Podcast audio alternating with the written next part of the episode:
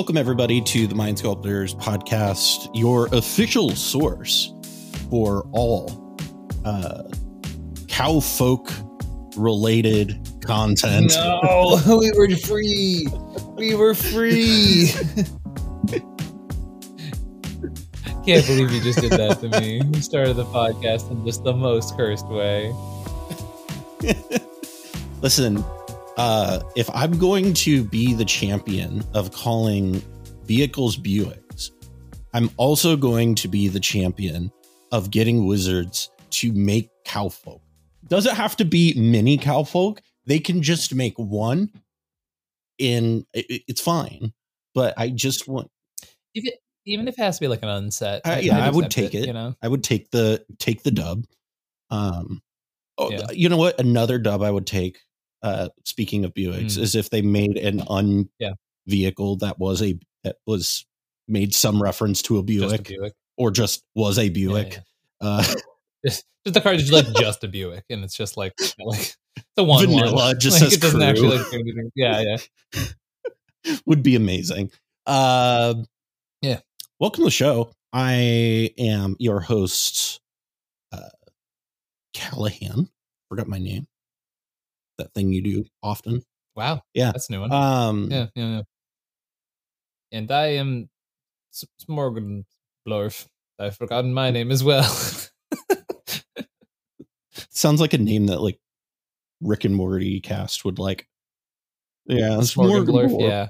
I, I genuinely feel like it's uh, 90% of that show is like the random neuron firings, and they're just like, yeah, we should yeah. write this down. a lot of a lot of that show was Justin Roiland riffing, uh, and now it's Yeah, not well- Justin well, probably under the Um, yeah. Amen. which uh, good on you, Adult Swim. Man, this set though. Um, today we're talking about. that's the energy we're. yeah, that's the starting this one interview off we're talking uh, about. I, I mean, I don't want to like fuck around a whole lot because we have fucking thirty three of cards on our review list, Yeah.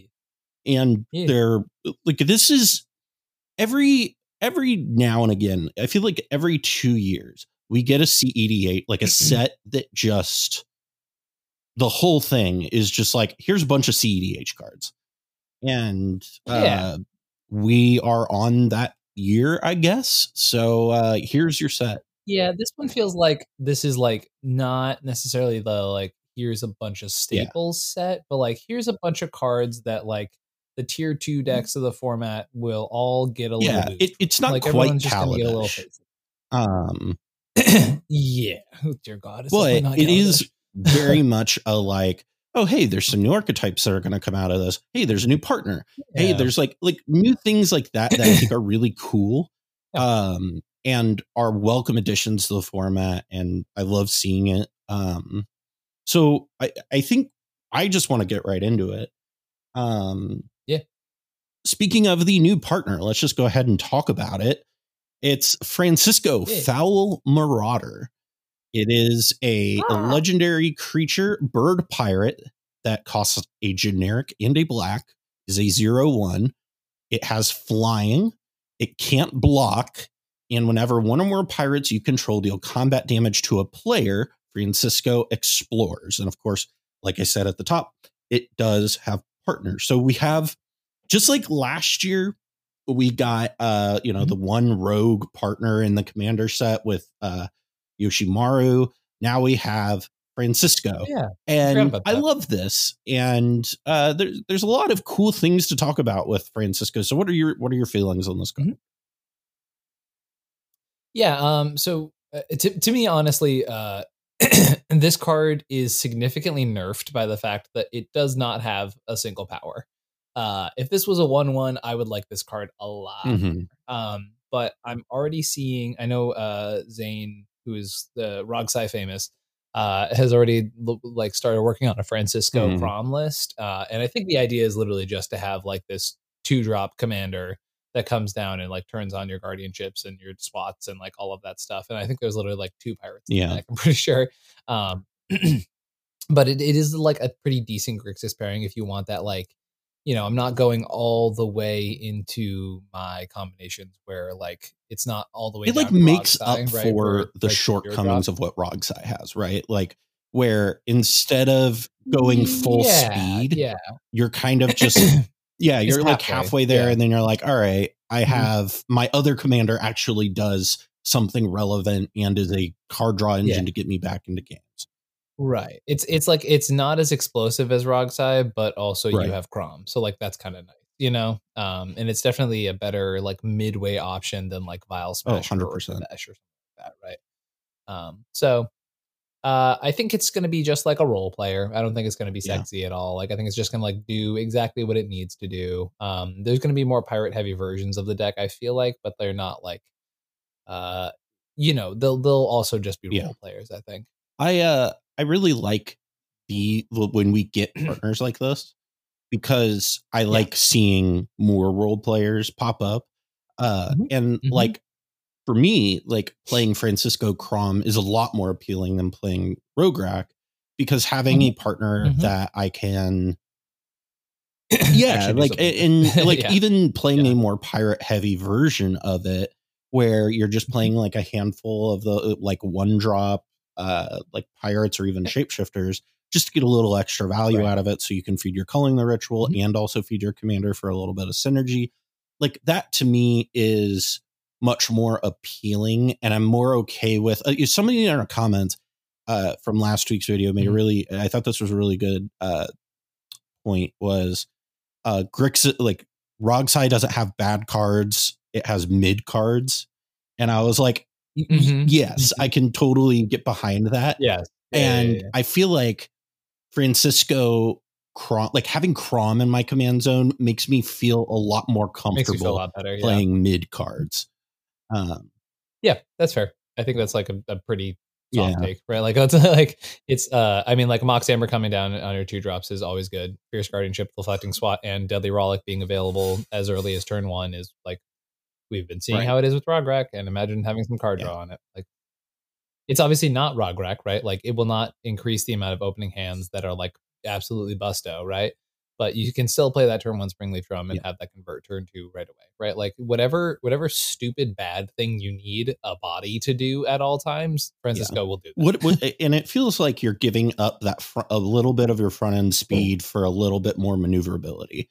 And like it, like if Oh, I were making a yeah. car comparison, it- like it really feels like you're changing like switching from a dragster to a car that like has like maybe like four wheel drive versus two wheel drive, right? Sure, yeah. So Yeah, yeah, yeah. That's exactly. Yeah. It it like allows you to have a little more of that Yeah. like pivot game plan, right? Like you're not doing the early game thing necessarily as well, but you're also definitely not you're you're gaining a, a late game that is not just I hope I have a Rhystic study. and I hope nobody respects the Rhystic study, right? Like you have. Um, Yeah, exactly. So Yeah. Francisco, I I'm really into it. I'm very excited. Wizards, please Yep. keep printing partners Excited to see like this. happens with it. Mm-hmm. I love getting more partners. Uh, I my Yep. hot take has always been that once you made the mistake of making partners, the only way to fix partners isn't to ban them; it's to Is just doing this. print them into Yeah. the ground, and you got to Yeah. flood the market. And uh, I love Yep. seeing more partners. So uh, good job there. Next card on our list is Inti, Seneschal of the Sun. It's a legendary human knight that costs a generic into red and is a 2 2. It says whenever you attack, you may discard a card. When you do, put a plus one plus one counter on target attacking creature. It gains trample until end of turn. Second ability is whenever you discard one or more cards, exile the top card of your library. You may play that card until your next turn. So this is pretty good. Uh mm-hmm. Yeah. Remember how we were talking about how good Yeah. two drops are and how having them down pretty Yeah. early is pretty sick. Uh, like what Inti lacks in colors, uh, Inti gains in uh, efficiency, right? Um, if you have a card like Containment Construct and combine that with Inti, it's like obviously really solid, right? Because the card you're discarding, uh, you are just getting back, right? Uh, Inti also allows you to just do like so. I mean, first of all, the fact that it also enables itself on its front face is really nice, right? Because a lot of cards like this will will lack that. Uh, extra little Right. bit of oomph to them, right? Um, anytime you faithless looting, you will be now drawing more cards, right? Anytime you are doing things with like wheels, stuff like that. A card we'll talk about later in this episode. Uh, you will be discarding and getting some value off of that, right? So, um, the important part about this card, I think worth mentioning, is that it says one or more, right? So you want to discard in chunks of one uh, a lot of the time, and that is going to be important for for like going through and, and using this card the most effectively. I, it kind of reminds me a little bit of um, Mhm. Ruth in a sense, right?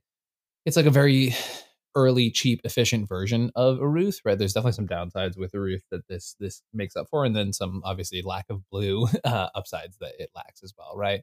So I think this could easily be like a deck that ends with a breach outlet. It's just like it's such a efficient rate for a commander, and also discard on a stick allows to open up like a lot of really nice scenarios with cards like Goblin Welder and Goblin Engineer and like anything like that that like cares about things in the graveyard, Daretti, stuff like that. So there's a lot of like really nice artifact style synergies you can have in there, and like having this in the command zone and then having uh, the redundancy of all of those enablers to like pull things out of the yard, like we just talked about, really can open up a lot of uh, Yeah. interesting play. yeah, it's for me a mono red deck like this. Personally, I'm not like super into. Uh, but I mean, like, it seems like if you're gonna do that, it's a fine enough card, and it also seems like a card that can fit in like reasonably well into the 99 of like a lot of different stuff. Mm-hmm. That's that's the other thing too. Is like if your commander cares about discarding, saying blue, blue, red, Grixis, like all of those things, like this starts to get very attractive. Like I can see this easily being a card you play with like Armix or Yeah. something like that, right? Yeah, this is a cool card. Um, also the art is just cool as hell. You eating oatmeal? Wait, this card is actually, huh? Yes. I didn't realize how good this was with Sisay. Oh, because they attack. You put a one-one counter on them for Agatha's Cauldron synergies.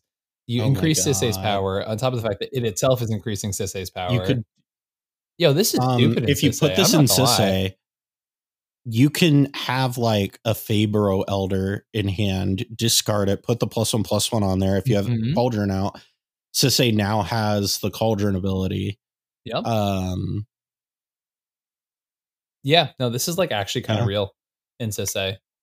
Huh. to be fair, That's a that's they call that a live podcast discovery. to be everybody. fair, to quote Cam from last week, uh, the what's it called? The Sisay lines don't make sense to anybody who doesn't play Sisay. Um, so yeah. next card on our list is Malcolm, Alluring Scoundrel. It is a, a Mhm. 2 1 Siren Pirate that costs a colorless and a blue. It has flash, flying, and whenever Malcolm deals combat damage to a player, a chorus counter on it. Draw a card, then discard a card. If there are four more chorus counters on Malcolm, you may cast the discarded card without paying its mana cost. So it was very funny because when this card was announced and people were talking about it, they're like, you're never going to get the fourth ability. You're never going to get to recast it. And it's like, yeah, it's card draw with upside, right? Like imagine like this this Yeah. is the thing that I think drives me nuts about it is because it's kind of like if you looked at Ledger Shredder and said it's like Ledger Shredder with some upside, right? So Yep. like that's Mhm. kind of how I evaluate this card. The big difference being obviously it doesn't get the plus one plus one counters, it just gets a chorus counter, which is like fine. Mhm. Uh and then like Mhm. gives you a way so that you can potentially make up for that discard uh, by casting it. And it doesn't exile it from your graveyard either. You just cast it. So it's like not like your uh, right of fl- or not right of flaming, past in flames in a card. Yeah, yeah.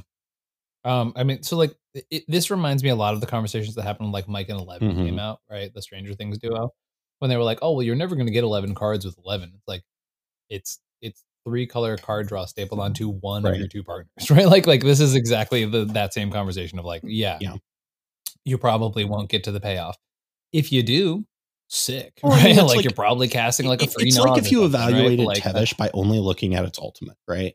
And you were like, "Oh, Yeah, well, you're never yeah, going right. to get there," and it's like, okay, sure, No. but the rest of the Mhm. card is still good. Like, Yeah, yeah, yeah. So-. Um, no, I think this card's awesome. Um, I'm moving towards a place in my CEDH career, given the current metagame, where I think just the, the keyword flash Yes. is goaded, just like uh, of all time. I, I would hate this card a lot more if it had uh, did Yeah. not have flash. Um, but the idea that you can do the faerie mastermind orcish bowmasters thing and just be like, "Eh, I could hold up a counterspell. I could hold up Malcolm. Who knows? What what could I possibly have right now? And your opponents are like, I don't know. uh, I think it's sick, and also like evasive looter. Uh, very good in Tymna right? We have Tymna in the format, right? Like it's it's yeah, it's it's crazy. Uh, it's also like not to mention the Right. pirate synergies, right? The like Malcolm is good in Malcolm, which I think is the funniest. part this whole wow. thing. Um, yeah. Um, but it's like genuinely uh just just got so many things Mhm. going for it. Not like even before we get to the part where like it being a pirate is actually a relevant line of text. yeah no i'm i'm very very into this card and i think it's probably one of the two drops Mm-hmm. that i like when i when i look at because we're we're now at this point where we have like a lot of not quite bobs if that makes sense that are like these two drop bob-esque cards where Yeah, where yeah, sure. it, it's it's like you're dark, playing dark confident but confidant but like all these different ways of playing dark confidant Mhm. um Yeah. and so i overall i really like this card and think it should see play i am a little concerned about Mhm. the bowmasters uh stuff with it being a 2-one uh but yeah i mean Yeah. i any anytime i see a 2-1 or a x really just an x1 i Mhm. my heart just kind of goes Mhm. But you know it just is what it is Yeah. right so uh Yeah. next card on our list is the ancient one it is an 8-8 spirit god creature that costs a blue and a black and it has two An eight eight for Yeah. two. What? um, it has descend eight. Uh, the ancient one can't attack or block unless there are eight or more permanent cards in your graveyard. And then the second ability costs two generic and a blue black to activate. And it says draw a card, then discard a card. When you discard a card this way, target player mills cards equal to its mana value. Uh, so we were talking about this a little bit, and hey guys, check it out. It's another set. It's another blue black scepter outlet. Holy crap. Woo. Yeah. I mean, that's really, it is what it is. Right. Um, it's a really interesting one, I think. Right. I, uh, I do like the idea that like as the game progresses, it does become a real Mhm. clock. Right. um, and there is like some like weird world where you like turn it into a manual Yeah. mill thing, but I don't think that happens a lot. Uh, 90% of the time, you're playing Thoracle, you're playing console, you're playing, uh, Isochron Scepter, and you attempt to make and you draw cards. And it's and it's and it's another blue black scepter outlet because we were at Yep. we we did not have any of those before. This is the first one. I know, I know. we Really really don't for it, in my have any other options but this is a good one to add to that like you know hmm hmm what's a what, what what's the word for it that like pantheon of cards since it's a god you know what i Mm-hmm, mean um but yeah the ancient one it's cool uh i like this more than toxrill fucking hate that deck toxrill is uh, you know what i'm i'm gonna do this uh hey if you play toxrill grow up Yep. uh Jesus Christ, Gal. Listen, I said it last week to Rog's High players. Grow up and play Tymna Kraum. Uh, you know, if if you're gonna play if you're gonna play Toxrill, just grow up and play Tivit. Uh that's what I have for you. Yeah. Uh Also worth, worth mentioning that Ancient One um, is Yes. two mana, right? So like it coming down, turning on Mox, Mox, uh, sorry, Mox Amber, Fierce Guardianship, uh, Deadly is, yeah, like it, it- there are a lot of good advantages to playing this as your commander. Um, Mhm. and it's like a lot better than like Lazav, uh, which is the like other two mana. Um, I mean, Vohar is the other one. yeah, Vohar also does that too. Yeah, that's fair. Um, Mhm, mhm.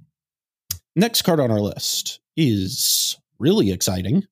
It's Kutzil Malamet Exemplar. It is a 3 3 legendary cat warrior that costs a generic, a green, and a white. And it says your opponents can't cast spells during your turn. And whenever when one or more creatures you control, each with power greater than its base power, deals combat damage to a player, draw a card. So it's like a lot of things. Uh so so Mhm. hey look, we got another another grand abolisher effect, boys and girls. Yeah. But don't worry, Cal. It has Yeah, upside. that's- That was exactly what I wanted from Grand Abolisher was it needed upside. Uh Mhm, mhm. you know what and you know what it also needed to be a warrior. And so Mhm, with that being said, wait, wait, wait, no, no, no. Don't do it, Cal. It's time for your favorite game show. Is this a Najeela card? This week's contestant hailing from the state of Massachusetts. It is Mhm, mhm. your boy Not anymore. Ian. I guess you're from Pennsylvania. Originally from Beantown, it's our good friend Ian. Ian Kutzil Ka- Malamet Exemplar is a new warrior that is also a grand abolisher. So I ask you, is this a Najeela card? I think for like the second time ever on this show, actually, yes. I think Sam it was the first one, uh, and this is this is also the second one for sure. I mean, like it's a grand Yeah. abolisher on a warrior. It's so good. Are you kidding me? Um, Hey, I've what if already, your like- grand abolisher my- my added to your like- account? Yeah, yeah. Like I was like, huh? Has Memo posted about this card? Yeah, he has. Great. Yeah. Cool. It's a Najeela Oh, card. oh, Like- does it also just have some passive upside of like potentially drawing you cards? Oh, cool, cool, cool, cool, cool, cool. Mhm. Um, Yeah, yeah, yeah. I, I believe Pongo and Memo both uh, probably fainted when they read this card. Uh, yeah. Um, also, very much Yeah. a Sisay card. Um, a Grand Abolisher that adds two to Sisay is like, I mean, honestly, good. It, it feels like it is a card that goes in pretty much every green white deck. mm, I don't know, but yes. it Well, well, okay. My Um, argument is if you are, l- l- let me put one small asterisk next to that.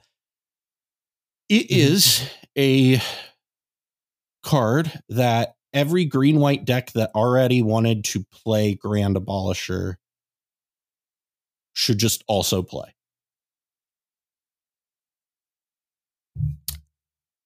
I can get okay. behind that.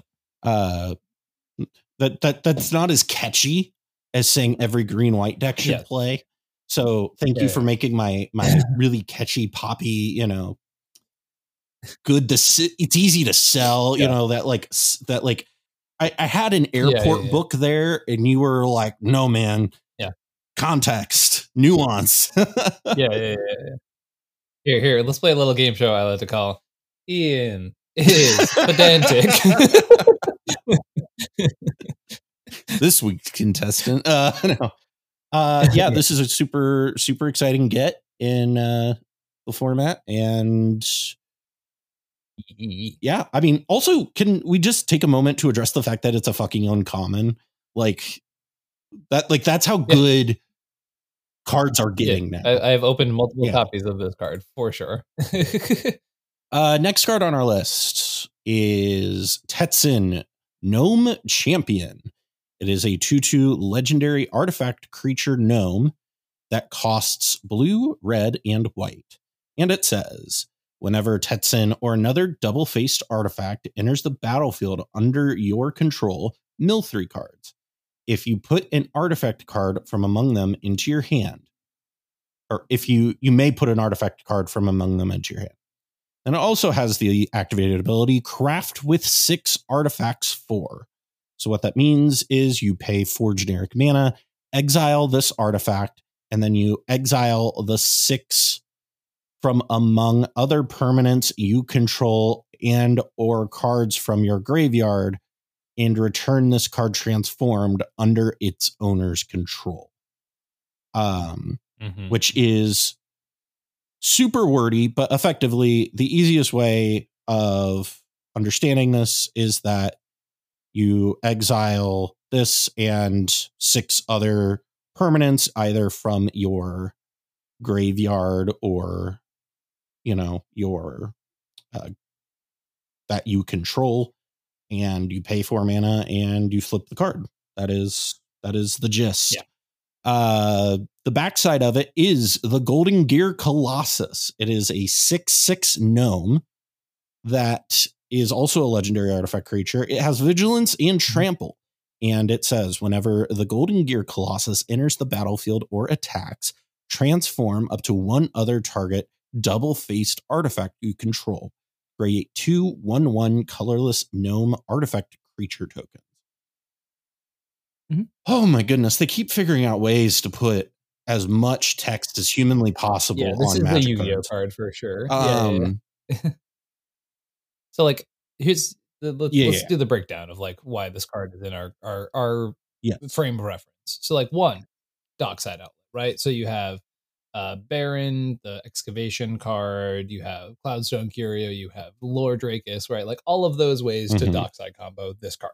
Um because you can basically mill put all your artifacts in your hand uh, and then depending on what what sort of flavor of the month is your dockside outlet you can get a walking ballista you can get a aetherflux reservoir i don't know whatever, you tickles want. your fancy uh yeah whatever tickles your your uh and the other side of it is like you, it's Jeskai. You can play breach. You can do all that stuff. Um, it's like relatively cheap, right? Um, and the important part is that it itself is Right. filling the graveyard, right? And and craft can take things out of the graveyard, so you don't need stuff on the battlefield, right?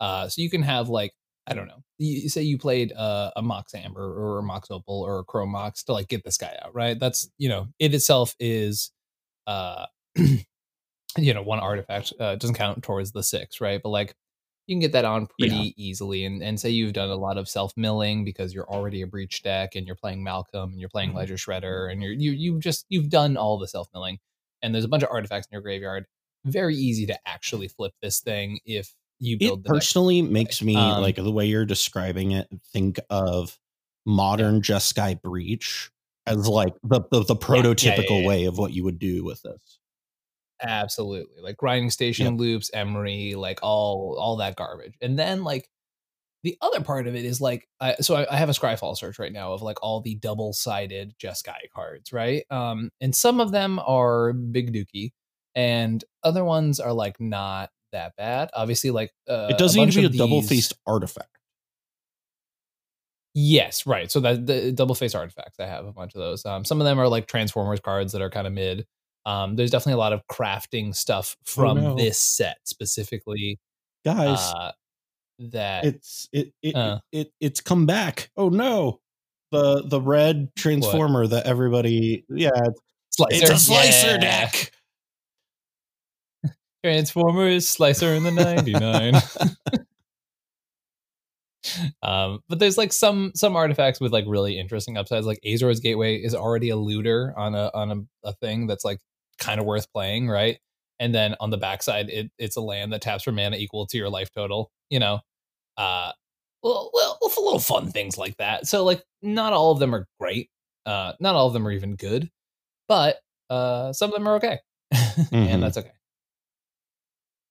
yeah there's it, it's pretty neat i i mean i like that there is a uh what's it called like a commander that like actively helps push you towards doing the um the like breach, like Jeskai breach, which I think is really cool.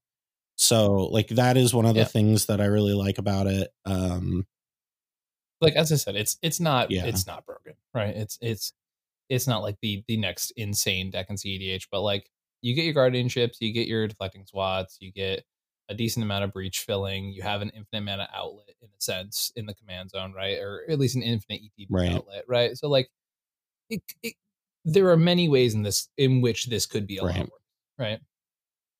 Also, any flicker effects with this card like are kind of interesting because it just gets you a lot of artifact Yeah. value, right? uh the next card on our list. Oh, oh, hold on, I'm trying to make sure I say it right. Ojer Axonil is how you say it. Ojer Axonil, it, Deepest Might is a 4 4 legendary god that costs two generic and two red. It has trample, and it says if a red source you control would deal an amount of non combat damage less than uh, Ojer Axonil uh, is pow- power to an opponent, that source deals damage equal to Ojer Axonil's power instead. When Ojer Axonil dies, return it to the battlefield tapped and transformed under its owner's control. In the backside of it is a land, and it's Temple of Power. It has it can tap for one red and also has an activated ability that costs two generic and a red, and you tap it, and it says transform Temple of Power. Activate only if a red source you controlled dealt four dealt four or more non-combat damage this turn, and only as a sorcery. Um, so that's this is a very cool card. Uh, I apologize for uh, taking a moment there, but I, I did. This is one of those like sets that I do want to make sure that I'm like pronouncing things correctly. Yeah. Um. So yeah, this is a very cool card. This was one you talked about like a few weeks ago. Mhm. Um. So what are your thoughts on Ojer Axonil? Burn and CEDH, let's go, baby. uh, so I've I've made a prototype deck already for this list. Um, pull that up. Uh, Axonil, excuse me. Axonil. Okay. Um, pulling up while we're talking about it. Just so the idea is like you play a few stax pieces, uh, but mostly your stax is burn, and burn is your stax, and death is death is inevitable. Uh, but like this is the conversion rate on this card of like what would normally become like coming out of a card to what it is now is like sick, right? So, Yeah. not to only mention there are ways to like really like get somebody with this card. So this card cards like Downhill Charge, which are like gives a creature plus X plus O, uh, where X is the amount of mountains you control, and you can like sack a mountain to cast for free Mm-hmm. right? So like, you know, so for example, say uh, your opponent's like, okay, I'm going to crack three treasures with Dockside, right? And you have your commander out, and you have a Sardian Avenger, which normally would do one damage to your opponent, right? You could be like, all right, cool. I have four mountains here. I'm going to sack one, make uh, Ojer's power seven, right? Uh, for free. And then the Sardian Avenger trigger is going to happen. And okay, so now you're taking, you've cracked three treasures, you take 21 damage. Like, like stuff like that and it like also without the the like cute stuff of like uh downhill charge that i just talked about that is still uh 12 damage from cracking three treasures with dockside um if you talk about cards like Manabarbs or burning earth right like every time you tap a land you take one damage with your commander out every time you tap tap a land you take four damage uh, right. that's that limits the amount of things your opponents can do by a significant amount. Uh, you have cards like uh, Pyrostatic Pillar. Whenever an opponent plays a spell, and value three or less, deals two damage to them. Boom, four damage starts to get out of hand very quickly. Right. Um, you have cards like Rampaging Ferocidon. Whenever a creature enters the battlefield, deals one damage to that creature's controller. Boom, dealing four. Uh, you have cards like Spear's Fury does one damage to every player. Uh, you know, you can hear how all of these things start to Eidolon of the Great Revel. Yeah, Eidolon the Great Revel, classic option. Um, even a card like Flame Jab is just like one red, deal four damage with retrace, right? Like that is that does start to just be like, okay, cool. I've, I've I'm flooding a little bit. Like I'm just gonna deal you twelve, right? Like Right. that is absolutely an option for sure. So yeah, this this deck definitely has a lot of upside. Um, So pack your monastery downside- Swiftspears, pack your goblin guides. no, no. Those don't do anything with this commander. Uh, but the other stuff, like the actual stack, the actual things that like ping your opponents and deal non-combat damage, uh, those are those are the real deal, and they yeah. will actually like really add up with the deck. Not only mention that, but like you get to play Grafdigger's Cage and Blood stuff. So like you get to stop your opponents doing the really broken stuff, and then just like absolutely dead them, like for sure. it's super super cool. I really am excited to see where uh, this goes. I know you're going to be building it. And uh, yeah, mono red burn, baby. Yeah, I, I hope it when works. in doubt, burn um, them out. Yeah, yeah. I, have wanted a burn strategy to work in this in this uh, format for quite some time, and I feel like this is uh, this and like Solphim printed in the Phyrexia set are like the two cards that like get us closest to that, and I'm I'm very much hoping that uh, this this will be able to get there for sure. Yeah, well, last of the legendary creatures we have on our list is mm-hmm. Stampede Tyrant. It is a 12 12 Elder Dinosaur that costs mm-hmm. five generic and three green. And it has trample and says whenever Ghalta Stampede Tyrant enters the battlefield, put any number of creature cards from your hand onto the battlefield uh wee woo wee woo wee woo hey we got a combo card wee woo wee woo wee woo uh this is uh okay. so so this card we were talking about this a little bit pre-show mm-hmm.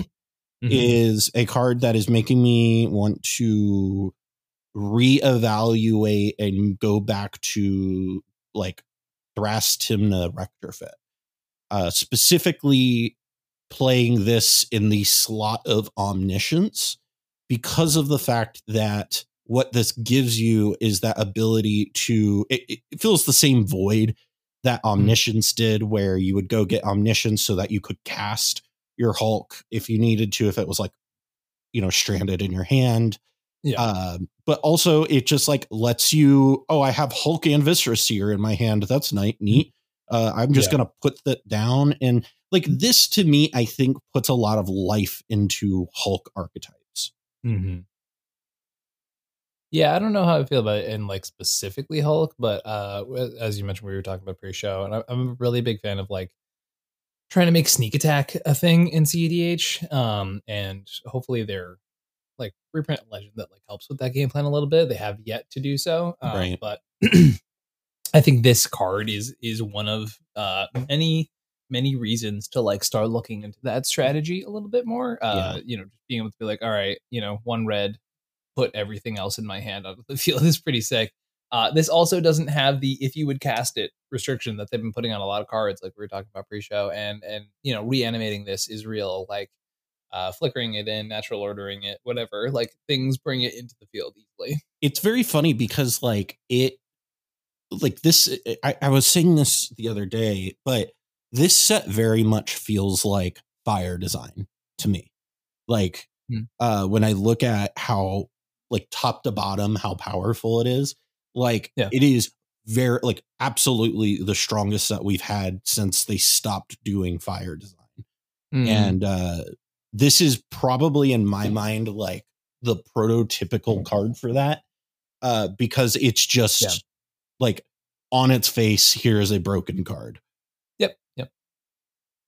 yeah, I mean, people want big dinosaurs, right? Like they're gonna make big dinosaurs do good things. Yeah. I think is kind of the idea, right? Uh, I like, and, and, I think that once again, there's a lot of role players in this. I don't think anything's like inherently like uh, yeah, I agree, half, right? Um, which I appreciate that they can do fire design without making it obnoxious. yeah, it, it, it feels like uh, this is something we've said for several sets in a row, but it really feels like set to like the card design team is like on a fucking roll right now mm-hmm. uh, because it feels like it's just been like banger after banger mm-hmm. after banger. And like every set has just been like, hey, this is a really well designed mm-hmm. set and mm-hmm. doesn't go crazy and adds a lot of good depth and nuance to the format. And yeah, I love seeing it. Yeah, same. Next card on our list, we're moving out uh, over to the non legendary creatures. And first card on our list. Uh, it we're we're not quite there yet, but uh, charismatic conqueror. Wait, what? It is a two-two vampire oh soldier. man, you're. Moxfield has it listed in the different directions where the artifacts were next. I know it puts it, it has artifacts next, but I know the order is creatures before everything else. Uh, so the next card on our list is Charismatic Conqueror, which is a 2 2 vampire soldier that costs a generic and a white. It has vigilance and says whenever an artifact or creature enters the battlefield untapped and under an opponent's control, they may tap that permanent. If they don't, you create a 1 1 white vampire creature token with lifelink. This card on its face seems like like I feel like a lot of people are going to look at it and be like, mm, but actually, it's quite good. This card is quite good. Yeah. So here's the the thing. I, I've talked a lot about this card to people, um, like Mhm. a lot. And the idea is, and, and this is the big thing with this card is like, if you can convert one one bodies to winning the game with an exceptional rate, uh, you know, I think the worst example of this is like Tymna, right? Like a bunch of one ones will allow you to swing in, draw cards off Tymna, like gain back some of the life you lose from that advantage engine, that kind of stuff, right? That is my worst case scenario for this card, right? My I mean, best the, case the, the tokens also have lifelink too. like well that's what i'm saying gain life back yeah yeah, Yeah. yeah. Uh, so and then the best case scenario with this is a deck like Winota where this is just a blind obedience because they Yeah. will never let you have uh the one ones and if they do let you have the one ones they're going to try and win and if they get stopped they've just conceded the game to you right so like either way this Yeah, card is very good That's kind of one of the things I like about this is it's like in the Winotas and in the Tymnas, this is Yeah. a blind obedience, right? It's a blind obedience that has like a permission thing stapled onto it. yeah yeah Uh, and I Now, like that your- this Oh, set sorry. has kind of given us a critical mass of blind obedience like effects. Yeah.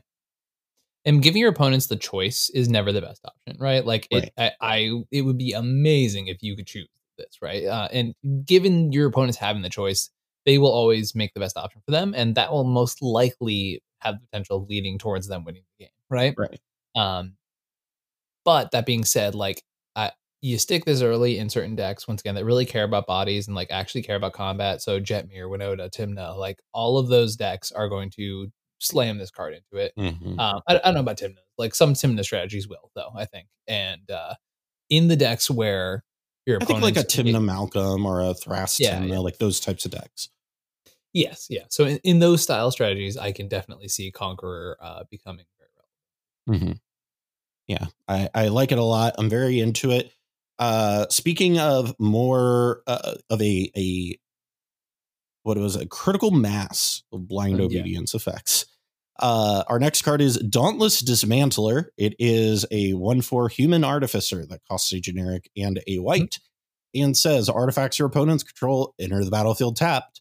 And it also says uh, has an activated ability that costs XX and a white, and you sacrifice Dauntless Dismantler, destroy each artifact with mana value X.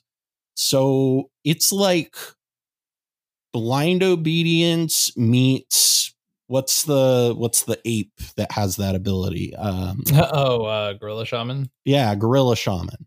but it's Like- like, it's like better than Gorilla Shaman. It's like Meltdown. Hundred percent. Yeah, yeah. This card's insane. Like this, uh, like actually insane. This, this is uh this is like uh what's it called? Uh Drannith Magistrate level good.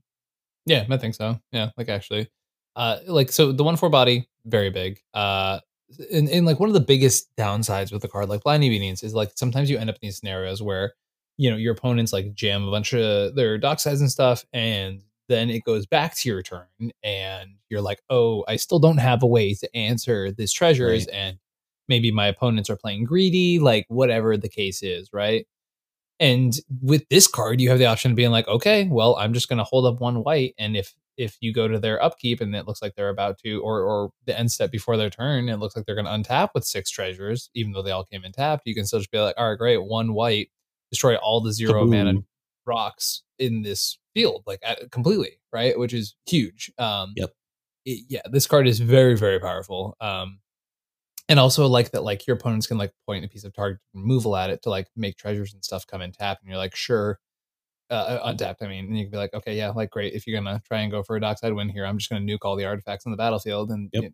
you- that are that are gonna add to your friend. dockside yeah Yeah. exactly like good luck with that so yeah this card is uh sick. One four body once again for two mana is like it's a human also which is Yeah, like I mean it's it's the it's the same thing with like the reason I compare it to Drannith is the body because Mm-hmm. the the thing that like like charismatic conqueror doesn't have that this has is charismatic conqueror is a 2-2 and like this being a 1-4 and like this is one of the things that I, I just wish I could explain to people is having and I think people generally get it but being a 1-4 means that it just gets through everything it beats a Yep. braid it beats most removal spells Mhm. that deal Wall damage Tymna, yeah yeah, so it's like it blocks a Tymna, it blocks the Gila comfortably, Mhm. which Drannith can't even say. So Yeah. it's like this is really good. Yep. Yep. Very Uh, very big fan of this. This is a staple. Play this in all your decks. Uh, like just I, listen, Blind Obedience was already a card that we were saying should Mhm. be in every white deck you're playing. Yep. This is above that. Mhm. So, uh, noted. Next card on our list are uh, uh, do, do you want to do you want to do it full? no, full- it's full okay. send? I really lost momentum for it. okay, okay. Uh, next card on our list is one of the Jurassic Park cards. It is Hunting Velociraptor.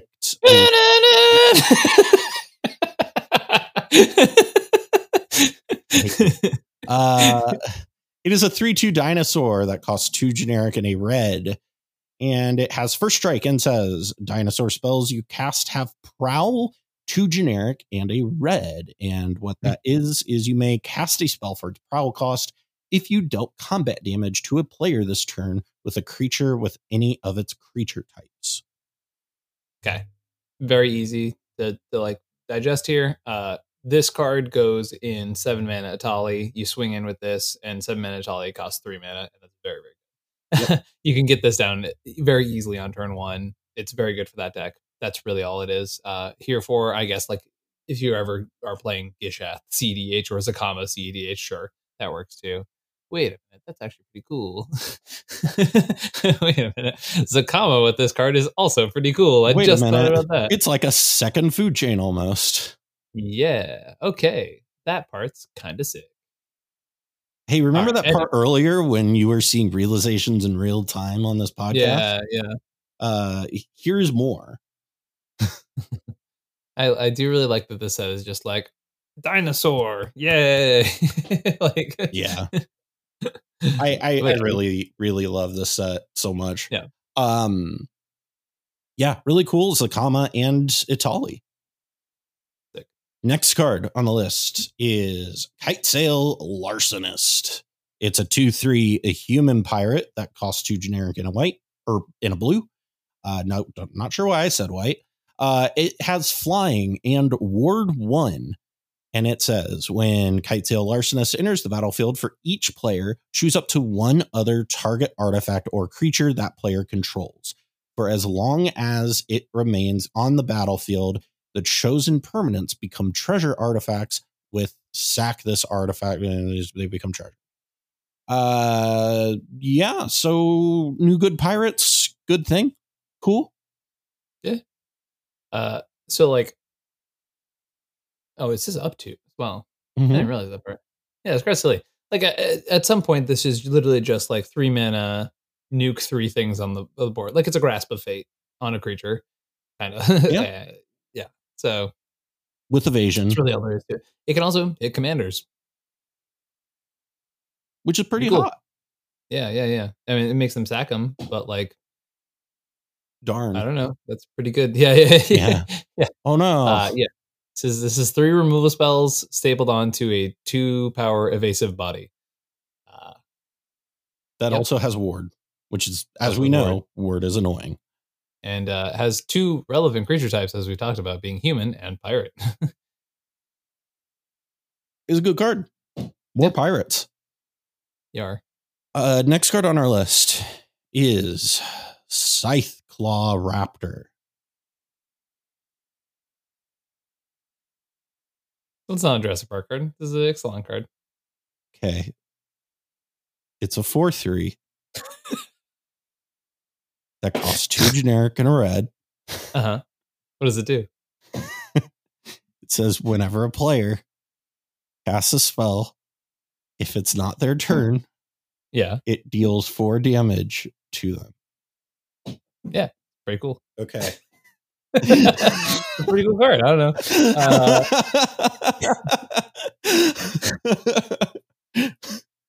yeah, this Um, card's really hot. I like this. Yeah, no, I think it's just generally like like if if if any sort of aggressively slanted red decks are like starting to come out of the format, and it doesn't even need to be like a, a strict burn style deck Yeah. point, right? Like this one is just a a very restrictive piece, and like that at four damage adds up, right? Like if anyone's been playing against Talion lately and, and locked under a Bloodchief Ascension, you know how quickly that stuff starts to Yeah. count. Uh, so you know suddenly every counterspell fight is just like well, I had 12 life more at the start of this, so that's cool. Uh, right. Um, and like in some ways, this is this might be the loosest statement I make here, but like in some ways, it is like a grand abolisher at a certain point, right? Because Yeah, I mean, people got to look at their life like- totals, right? Like, yeah, right. Depending on your life totals, uh, and also like three mana four three body on top of all that also helps to add to the pressure on the life totals for sure. So uh, I love what they're doing with red in this set. I think it is like the best thing to happen to red in a really long time, and I'm Yeah. very very happy about it because uh, I, I I'm a red player at heart for sure. really, Ian? I, I did not know this. This is new information.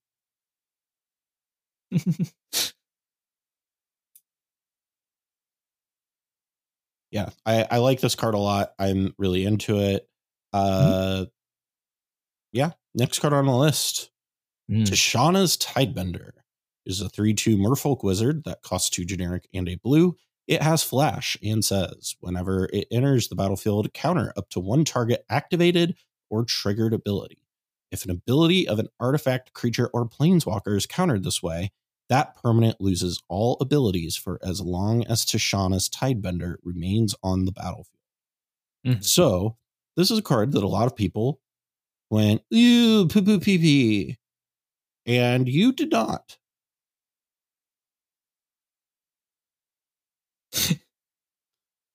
You can't expect me to follow that up.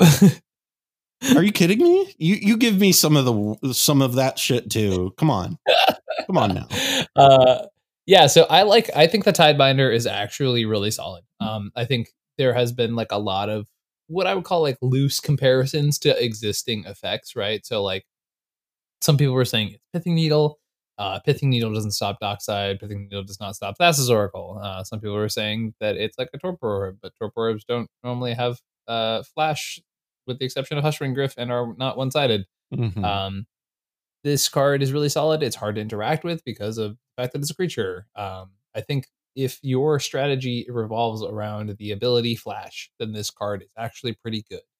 Um, I don't even think that necessarily needs to be the case, but I think like blue decks should look at this card very seriously. I think it's very powerful. Um, that's really all I have to say about it in, in any sort of. I mean, capacity. here's I here's what I want to to to tell people, right?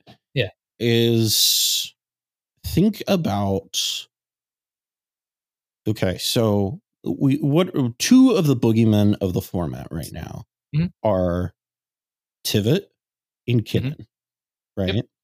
What do they both have Mhm. that this doesn't even need to target the kid? Like, so a, a Mm-hmm. really good example of this, right, is one of the things that's really tough about Tivit is it has ward. Ward Mhm. what is it three ward Yep. three uh this doesn't care about that Yeah, just like hey i'm gonna target i'm gonna uh counter that uh tivit trigger and Yep. oh no now your tivit is just it's a big six six Mhm. Mhm. that's it You know what it also counters that I literally have not heard a single person talk about?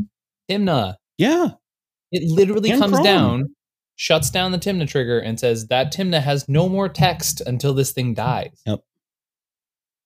I feel like it is mind-boggling to me these comparisons that people are making because it does not compare to anything else that exists in the format. Yep. Like there's literally nothing that exists like this. Yeah, it is. Uh, It is not ju- like people are looking at the counters, the art activated ability part, Yes. and only that, and that is not the the relevant piece. Like it's Mhm. it's part of that, but the Yes. real thing here is that you're countering. Like think about uh, think about the other boogeyman, right? Of like Winota. When Winota goes to Mhm. attacks, trigger, cool. Uh, in response to Shauna's Tidebinder. Yep. Oh no. Now it's gone. Yeah. A useless piece of text for right, like that is well until Pie Batter goes away. But like that, that's. I just feel like this card is just not being talked about, and it's driving me crazy. I mean, it, it even shuts down like Bowmasters, right? Yeah. Oh, you're you're gonna try and Bowmasters my thing. What if I counter that and now it just is a one one? Yep, just one one. Like it it it it, it does so much. I think the ability that it strips the all abilities of the card. I think Mhm. people are vastly undervaluing.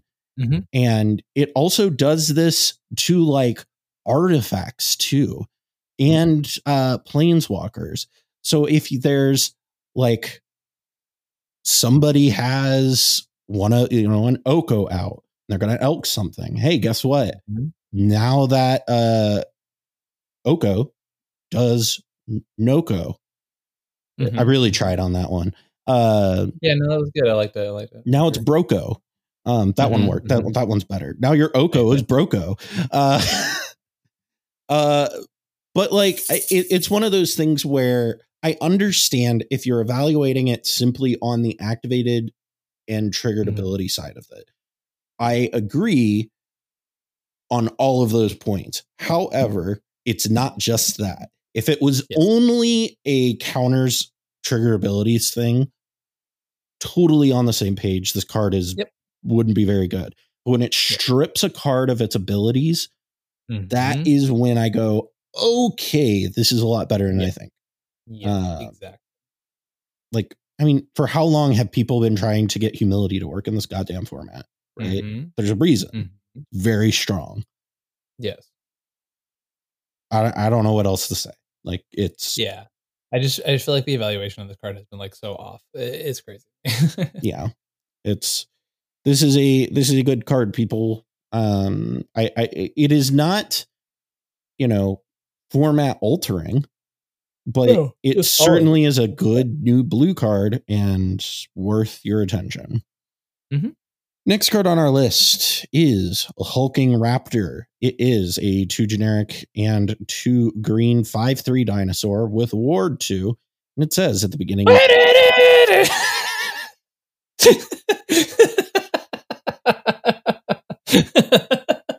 All right, I had to get one more done. I, I knew I, I put you in a false sense of security with the last one.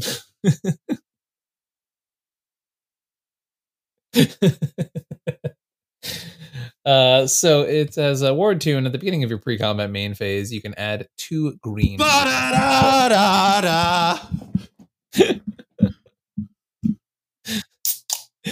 Uh yeah it's i don't know four mana to have uh you know a consistent mana battery on a five power creature every turn is like Yeah, it's pretty solid. i don't know like it's it, it- yeah they were like hey let's let's take hedron archive color specify it and make it a five three Yeah. like, Hey, mono green players, mhm. check it out. This is the most like stompy green card of all time, Yep. right? Like it's like it's like that in the the three mana five four elf. You know what I'm talking about? Mhm. Standard. Yeah, like this is just this is the the stompiest of all stompy green cards, and I think it's just I mean genuinely it's like a, a solidly statted card, and the fact that it gives you two mana every turn is like bad at all. Yeah. Really, really hot. Uh, another hot four drop. Speaking of Hedron Archive, Give me them give me them hot drops. card card, uh, card that looks a lot like Hedron Archive is Mhm. Roaming Throne. It is a four four golem that uh, costs four generic mana, has ward two. Really, really laying on the ward this set. Uh, Mhm. As Roaming Throne enters the battlefield, choose a creature type. Roaming Throne is the chosen type in addition to its other types. if a triggered ability of another creature you control of the chosen type triggers, it triggers an additional time.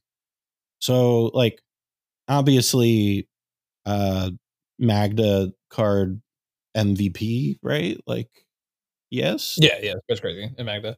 Um, this card's crazy Magda. is very good in Winota. Uh, it's really good with oh, I don't know, dinosaurs. Of Is is this an. Agila card?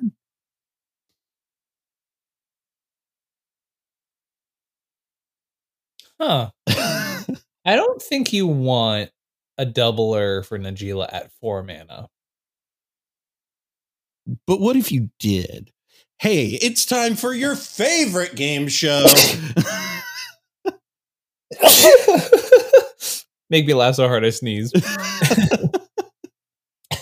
no, I mean Um, this is like if you're playing a creature centric deck, like I think this is super solid. Like I think you could make an argument to play this in Malcolm decks and stuff like Yeah, that. Like yeah. anything that is reliant on a specific creature type, Mhm. I think it's worth exploring. Uh, Yeah. I don't know that it like like you said, I don't know that it goes in Najeela, but Yeah. perhaps like I I could look at this and make an argument that maybe it is worthy of being in like that four drop slot because of the fact that it's just like it speeds you up considerably. Yeah, yeah.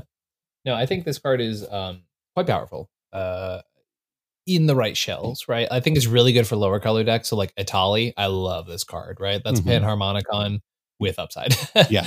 Uh yeah, like it's uh, yeah, there's there's so many shells that like it just adds a little bit of funk to, and that's Yeah. okay. Like we need we need a card like this. It's really good at benefiting you for sticking to a game plan, and that's what this Yep. deck is doing, right? So I love that. I genuinely. Absolutely. Next card on our card. Ugh. Ugh. I'm keeping all of that in. Uh, next card on the list is Bonehoard Dracosaur. It is a 5 5 dinosaur dragon that costs three generic and two red. It has flying and first strike and says at the beginning of your upkeep, exile the top card of your library. You may play them this turn. If you exiled a land card this way, create a 3 1 red dinosaur creature token. If you exiled a non land card this way, create a treasure token. So I don't know if this is a cEDH card. It feels like it's a Prosper card at minimum, right? Like, it just does so much. yeah, Like, it oh does a lot of stuff.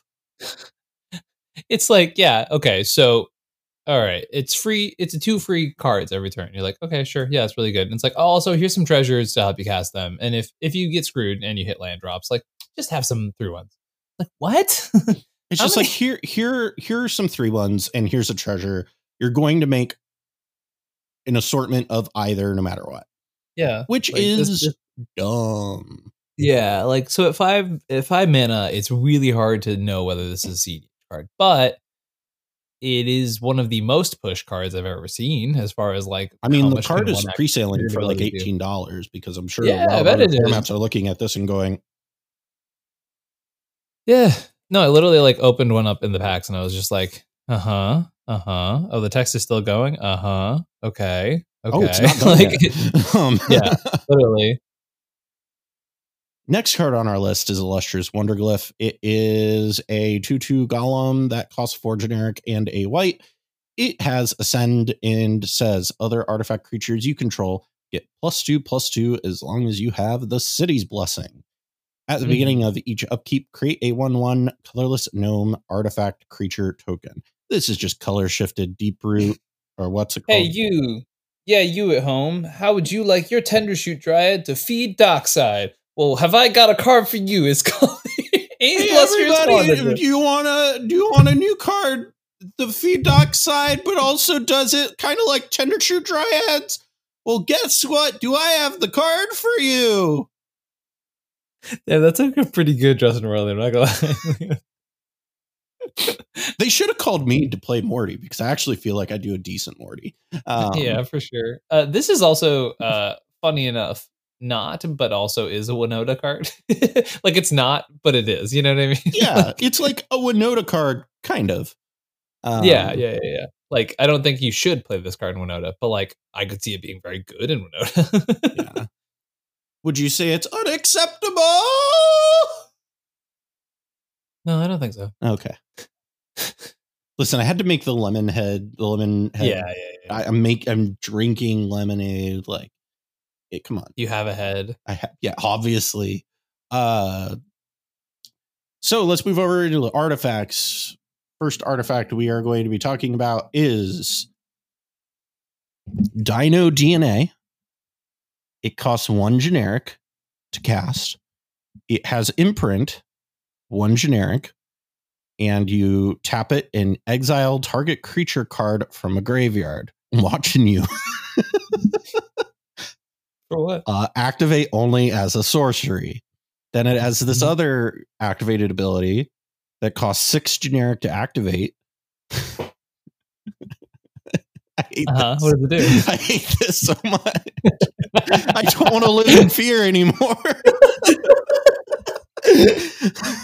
uh, says create a token that's a copy of a target cre- of target creature card exiled with Dino DNA, except it's a six six green dinosaur creature with trample. Activate only as a sorcery. Okay, we're Yeah, safe. Evil. Yeah, this is a, this is a Jurassic Park card. Um, you're gonna wait until I chill out and then do it, and I know it, and it's just gonna keep me on edge this entire episode, and I hate it. Um,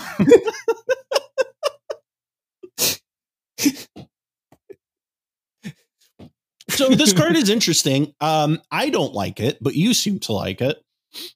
I think this card is just fun. I don't know. It might not be good enough, but I, I think it's a silly little guy. Like, uh, I really like. So there are definitely once. Uh, every three- Na-na-na-na-na.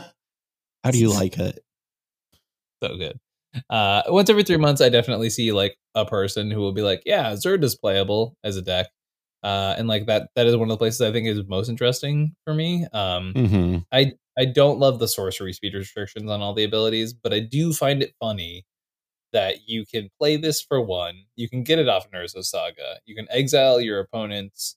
Uh, you can exile your opponent's docksides out of their graveyard and go infinite with Dino docksides. Um, if dockside equals six mana, you can make infinite dinosaurs. If dockside makes seven mana, you can make infinite mana and infinite dinosaurs. Yeah. This card kind of reminds me of Dermotaxi a little bit, but like better. But- But it doesn't make infinite dinosaurs. Correct. um It's also like a weird, like it, it's sort of got like that soul cauldron thing where it's like not a reanimate, but it isn't not a reanimate. you know what I mean? yeah.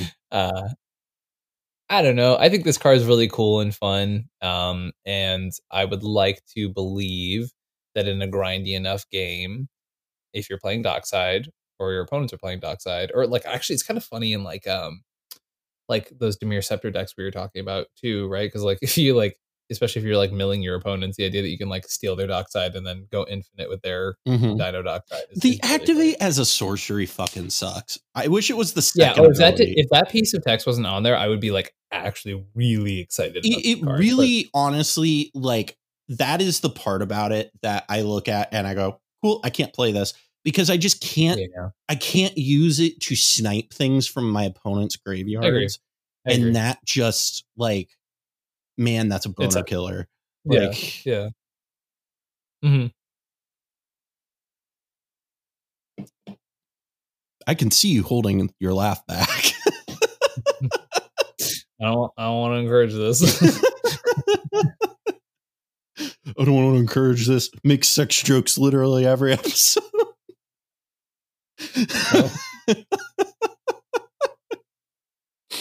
uh, next card on our list is Tarrian Soulcleaver. It is it costs one generic.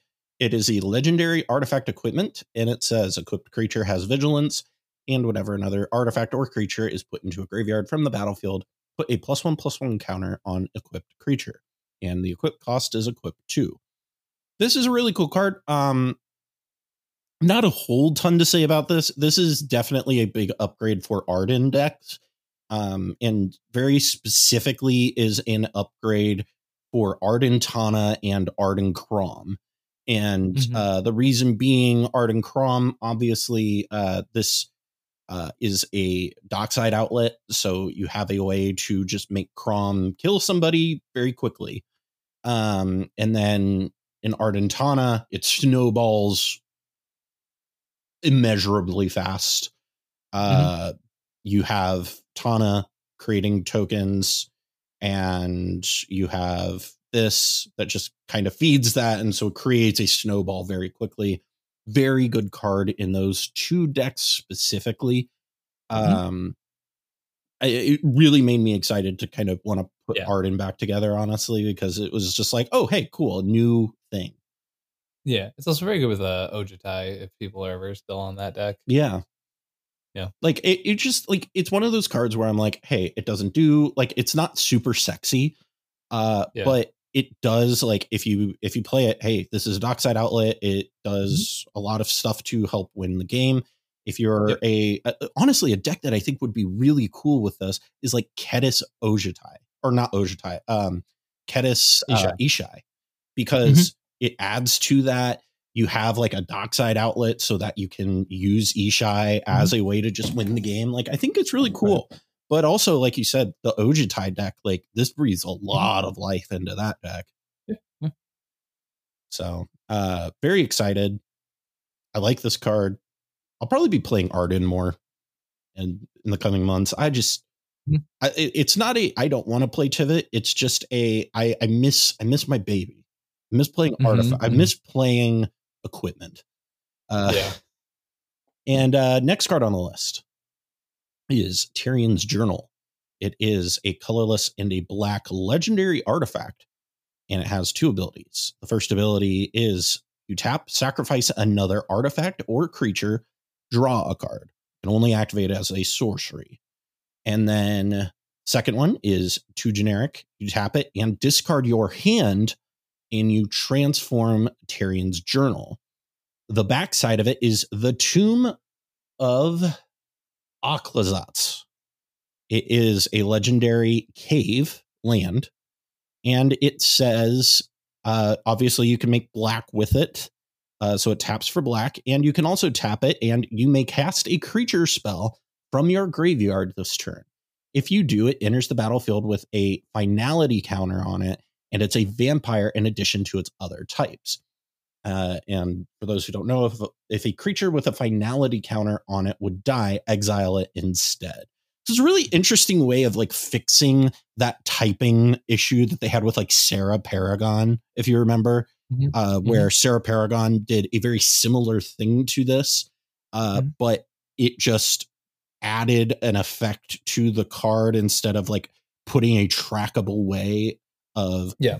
following the game state um this is a good way to like fix that i like i like this change um but yeah uh so this card's super exciting what are your thoughts on it Yeah. Um, yeah, so like Bad Zach Outlet is decent, right? Like just does draw cards and like that could be a lot worse. Right. Um uh the obviously the ability to just be like repeatable, straight up just cast out of graveyard is nice. Obviously discarding your hand is like a huge downside, right? Um but I can easily see scenarios where like you have like drawn some cards, things are just not going your way with your hands, or you're playing a strategy that doesn't really care about like cards in hand uh, and just being able to like flip that over and just start recurring creatures out of the Yeah. I think is pretty solid. Um, I don't really know what the home is, but I I can see this feels like another prosper card honestly Mm. Oh yeah, because all the cards are in exile. yeah, you, you don't care if you have cards in hand or not Right, right, yeah, yeah, so yeah. I can get around that. you can sure. bring back docksides you can bring back things from your Mhm. graveyard Mhm. uh like i think this is a pretty solid piece for that so I also kind of like it in like Oskar, uh, Yeah. because you can just pay two and just discard your whole hand, and like you don't even care about the backside. You're just like, okay, cool. Here's I'm gonna flash in my entire like board of threats. yeah it's it, it's it's a very versatile card. Uh next card altar of the wretched. It's a two generic and a black artifact that says when altar enters the battlefield you may sacrifice a non-token creature. If you do draw x cards then mill x cards where x is that creature's power. Then it says you it has craft with one or more creatures two black black. And remember how craft works. So there's uh you gotta craft this um with one or more creatures, and then I believe if I I want to look at the reminder text just so I have like the full craft Mhm. ruling. Yeah, so oh, they the don't have all the rulings out. Yeah. Yeah. Uh, They can be in the graveyard or on the field. Yeah, yeah, yeah. So there is that, and then it has a third ability that says it's two. It's a activated ability costs two generic and a black. Return Altar of the Wretched from your graveyard to your hand. The backside of this card is Wretched Bonemass. It is XX. Uh, wretched bonemass's power and toughness are each equal to the total power of the exiled cards used to craft it. Uh, and then it also says wretched bonemass has flying as long as an exiled card used to craft it has flying, and the true is the same is true for so on and so forth. It's kind of like that card from Khans of Tarkir. Um, what card am I Yeah, thinking um, of? Uh, Yes. Yeah, so the bone mass part of it is like some cute upside for sure. Uh, but the, the the front part is is where you like actually get the use of this card, which is just like it's another Dargo enabler, right? So Right. like ETBs, you sack a Dargo, you draw seven, and then mill seven. Um, mill seven could be upside, could be downside, but like in the Mardu and Jund and red black Dargos, this is just like easy money. It really is just like, okay, hey, I'm gonna draw my seven cards now. Like it's it's another Omnix list, another X, Y, or Z effect in that archetype where you're just like, I'm drawing a bunch of cards off having Dargo, right? So that's really all there is to it. it's just it's a good Dargo enabler for sure. Uh, next card on our list is Brass's Tunnel Grinder. It costs two generic and a red legendary artifact, and it says when it enters the battlefield, discard any number of cards, then draw that many cards plus one. At the beginning of your end step, if you descended this turn, put a bore counter on Brass's Tunnel Grinder. Then, if there are three or more bore counters on it, remove those counters and transform it.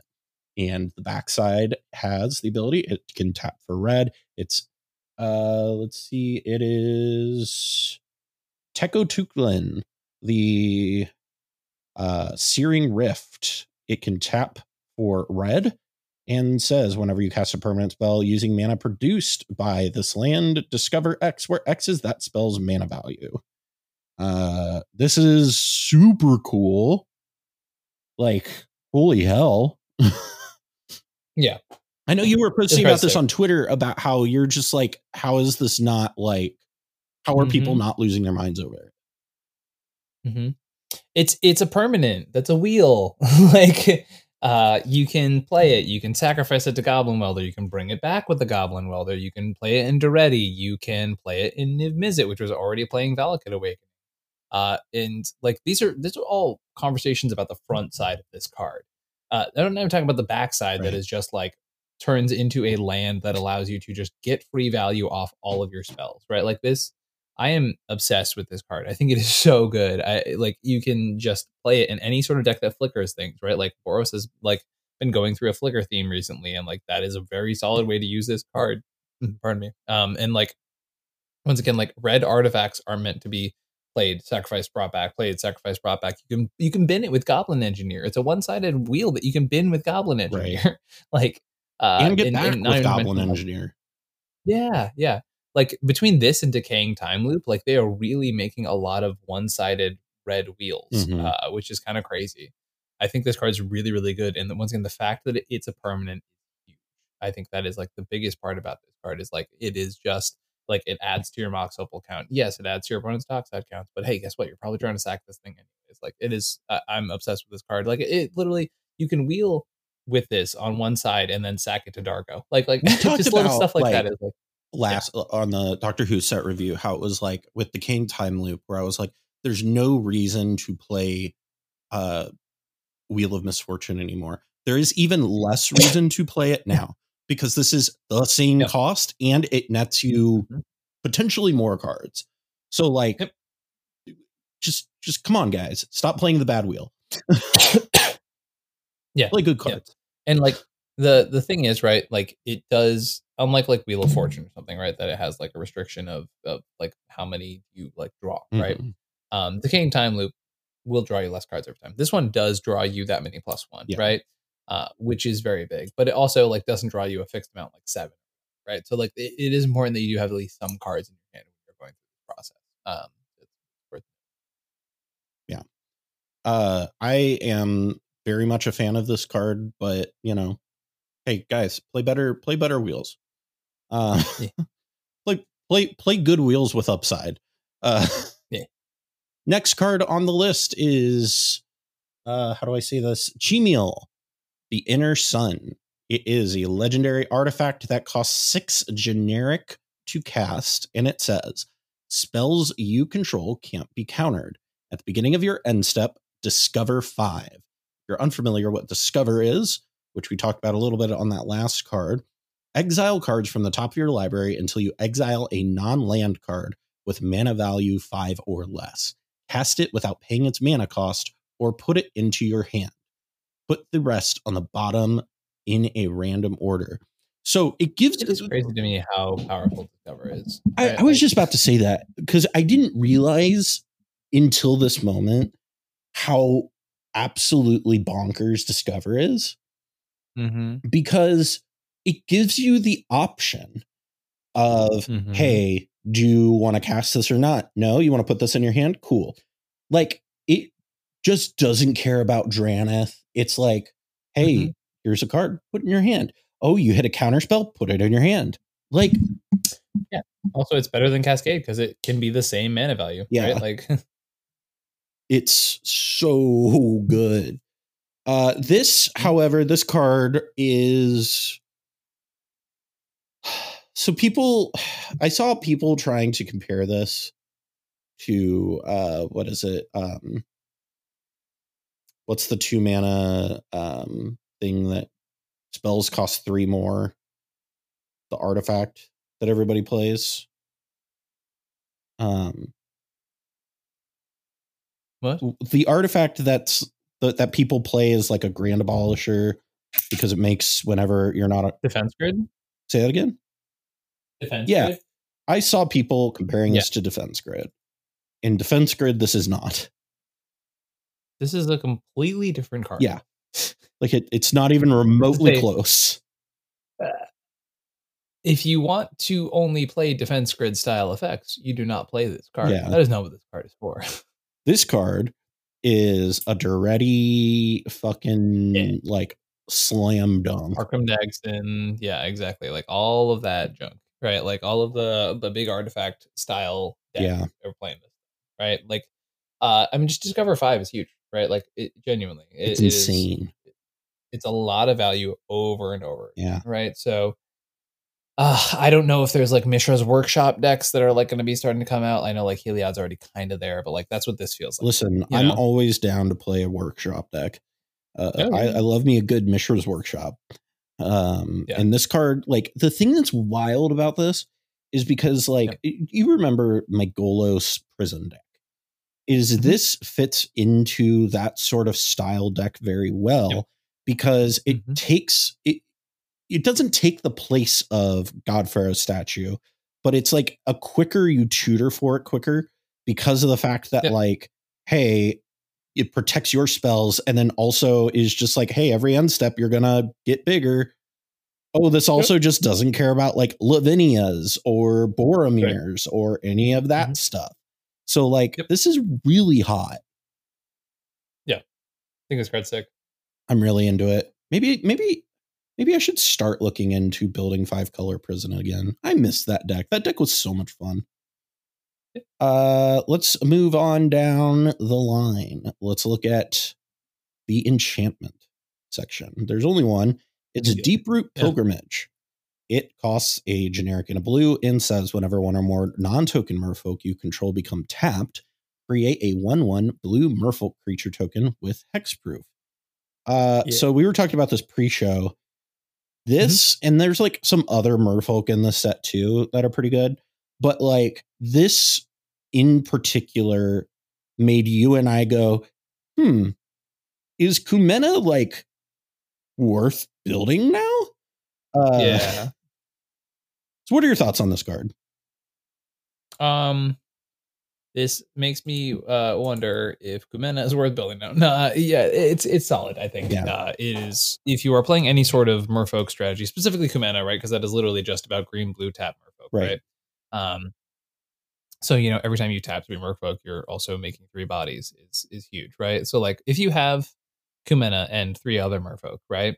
Uh, and this on the field, just don't doesn't matter what the Merfolk are. Just like sorry, Kumena and two other Merfolk, right? So you need three total Mhm. Because uh, Kumena can use itself for that Correct. ability. Um, it's, which is the ability specifically referring to is tap three and tap Merfolk. You control, draw a card, Yep. right? So Kumena, two Merfolk, tap them all with this card. Uh, you draw a card, you make three bodies, which will then allow you to tap them all and draw a card. Uh, so worst case scenario, that's the kind of nonsense you're doing with that deck. Yeah. Um, you also can just like use Kumena's ability because they once again they're they're like a zombie, right? Does not care about summoning sickness. Um, you can just start like tapping them at end step to the the the you know merfolk that are coming in are just like getting you more bodies, Right. right? Um, and then also there's lines with like intruder alarm and stuff like that. If you have one of the merfolk uh, intruder alarm and this this card from uh, Ixalan, you you are just making a ridiculous amount of bodies and and going crazy. Yeah. it, it is it is very exciting and i'm very excited to brew this and uh you and i are going to be brewing this in uh this might be depending on how that goes this might be a episode so. Yeah. yeah. Uh next card on our list let's look at these instants. Let's look at get lost. Get lost. Can you say it like a bostonian for me? Um, I don't think in any way that you have not just done. I think that's more of a New York thing. get lost. Can you not say it bostonian well, I'm saying like you, can, but it's not like it's not like a Boston thing, right? Like it's not what would like be a Boston thing then? Like, what is the Boston equivalent? I don't know. th- th- There'd be a lot more fucks in there. like,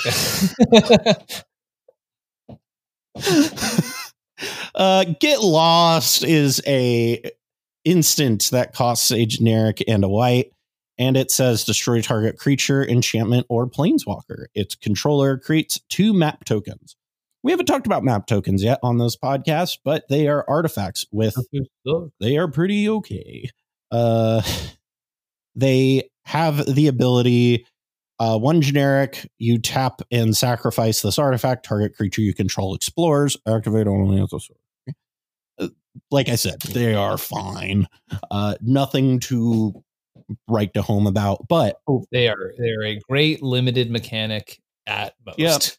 uh, Like, why did those have to be limited to sorceries? They're already bad. just like, I- are you I- kidding me? doing the uh, this is a thing that wizards does that really drives me nuts is when they put the activate only as a sorcery on an already mid mechanic where you're just like you Mm-hmm. Just did not need to do that um Yeah, like okay, cool. So you really wanted to only be playable and, there. and cool cool cool cool cool but this card is playable in our format this is a good card Yeah, because you give the maps to your opponents. they suck. Mhm. Uh, no, I mean it's just so flexible. Uh, Destroy creature, enchantment. Like, okay, oh no, you have a dockside, kill it. Oh no, Rhystic study, kill it. Like, get out of here. No more breach. Done. Like, so strong. yeah it's very good um very exciting to see good white removal um Mhm. I think uh, the way the way Jeremy put it was this is the disenchant killer. Uh, Yeah, yeah. Like no more disenchants. really. Yep. Uh, next card on our list is permission denied. Uh, uh, uh. It is a white blue instant that says counter target non creature spell. Your opponents can't cast non creature spells this turn. All right, let's talk about this. People have well, some interesting thoughts on this card. I think this is the most overrated card in the entire set. Tell me more. I just like okay. First of all, we don't play Dovin's veto in most of our decks nowadays, even though that is counter target non creature, no more Can't questions asked, you Yeah. done. Right. This can still be countered. you can throw a dispel at this, and I don't care what other line of text it has after a counter spell resolves, it doesn't do shit. Mhm. Uh, the only scenarios in which I like it, only scenarios are my opponent goes, I lead with a silence. You go, great. I'm going to counter that. You're not going to get the backup either. Only time I actually care about this Mhm. card. Everything else, no, don't want it. Don't need it. it but but you can counter your lotus petal with it because that's what we want to be doing That's you've heard people say that. I, I have seen multiple people say that and i've been like that is a decision you can make uh the the counterplay I can see also to this card, right, is uh I present the silence. mhm. My opponents go, okay, I'm going to counter your silence. And you go, no, I'm going to counter my silence and silence you. yeah I, I like i i'm a little bit more in the middle i i don't think it's as bad as you do um Mm. i don't here here's my issue is i look at Mhm. this and i go what am i playing this over right and because when i look at my counterspell suite and i'm a control deck right i can't think of a single card that i would cut for this at all. Mm-hmm. and that's ultimately where i i land on it is i'm just like i don't know what i would cut for it. I like it but it's like i don't like it enough to play it over mana drain. I don't like it enough to play it over delay right? Like i have to hold it up against the other two mana counterspells that i have and i just i don't look at this as a card that is better than those and so like Mhm. there is some really interesting counterplay with this but guess what? We also have Ranger Captain. We al- already have a lot of things that do those for you and do it better and with that are less convoluted and easier to protect. Yes, So absolutely. Gonna say better myself. get lost. Uh, Get lost. uh, next card is Zoyowa's Justice. The it is a Justice. Justice. I am justice. Uh, it is a colorless and a red instant, and it says the owner of target artifact or creature with mana value one or greater shuffles it into their library. Then that player discovers X, where X is its mana value. Uh, so this is pretty all right removal in red. Uh, Yeah. I don't love the discover part, but Yeah, you know, like hits one rings, which is pretty sick. Um, it hits any indestructible permanence, which is also pretty nice. Uh, well, indestructible artifacts and creatures. Um, it's I think it's nice for the early game when you're trying to disrupt people's combos and things like that, right? Like there there are definitely situations where this is going to come up, and it's really nice to have that flexible removal. Um, there are probably also going to be times where like it's better just having Abrade. right? Uh, but this is one of the most like as far as when I target a thing, it will go away. You know, as far as that's concerned, this is I think my only like uh concern with this is that I think it's a little bit too much of a uh what's the three mana uh shuffle it into your library card that I can't think of. Um Chaos warp, What? chaos Yeah. warp. It's a little too chaos warpy for me. Now, it does like make you cast cards and it also like can put them into your hand. So there's like an ability to deal with things, right? That they get off of it. Um Yeah. but I I I don't love chaos warp effects in general. Mhm. So like You don't play enough low color red decks. yeah, well, correct. Uh I play low color blue decks. Uh Mhm. so I don't have to worry about it. I, I just play good cards. sometimes they're a necessary evil Yeah. for sure. Uh, yeah, I mean, and I, I can absolutely see this in like ro- low color red decks being reasonable. Uh, next card on our list is Echoing De- Deeps. I thought it said depths, but it's Echoing Deeps, which just feels wrong.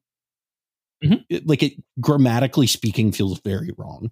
Oh, it's a night. Um, you may have echoing deeps. and it just sounds wrong.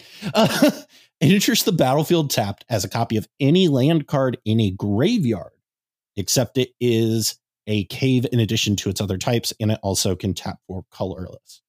Um, there's two things with this. First of all, Yep. uh, for people who like Legacy, hey, your uh, Loam deck just got a massive upgrade because uh, guess what? Your uh, your Dark Depths deck uh, doesn't really need. It's like the easiest thing in the world to turn on now. Uh, so enjoy that. Uh, also, like the fact that it can be in a graveyard, I think is substantially more like Yeah. interesting than I think a lot of people are really looking at. Oh, does your opponent have a uh, you know, like what are the lands in your opponent's graveyards? Do they have a Gaea's Cradle? Hey, I'd like this to be a Gaea's Cradle, right? Like I think Yeah. this is obviously this doesn't go to every deck. I think this kind of goes back mm-hmm. to my hey, I want to build a loam deck or I want to build like a mm-hmm. lands deck in CEDH that isn't like Yeah, yeah, yeah. Um and mm-hmm. this really kind of lends to that strategy really well. We talked about a little bit pre-show of like you could almost build a sort of build your own uh like uh prime time deck with this where you can bin cards with it in it uh what's the two colorless and a green card where it's uh effectively or it's not two colorless and a green it's three colorless and a green. It's basically gifts ungiven but for lands. Do you know what card realms uncharted? Um Yes. like very easy to set up with Realms Uncharted. So it's one of those cards that I'm like, it's not immediately obvious how this works in Mhm. CEDH and the benefits you get. Of it. Right. However, I think coming in tap is definitely a big It downside is. too. Though. Um, Yeah. But I do think there's a lot of stuff like I think like if you wanted to build a loam deck, again, Mhm. it's looking like loam is just getting a lot of fucking like tools. So Yeah. you can Yeah. build loam decks pretty easily. This also feels like a card where I would be like, hey, uh, I feel like I would want to play this in something like Gitrog almost, right? Like Sure. it, it feels very much like, hey, my Lake of the Depths is in the graveyard. Hey, what if I copied it? Um, so there's just Yeah. there's a lot of things where I see this as being a very Mhm. has a lot of utility uh, that might Right. not be in the mainstream CEDH consciousness, Right. but uh, definitely is one of those cards that I'm like, hey, you should pay attention to this. Yeah, I'm about it. Uh, looking over to the next card on our list, we have Contest of Claws.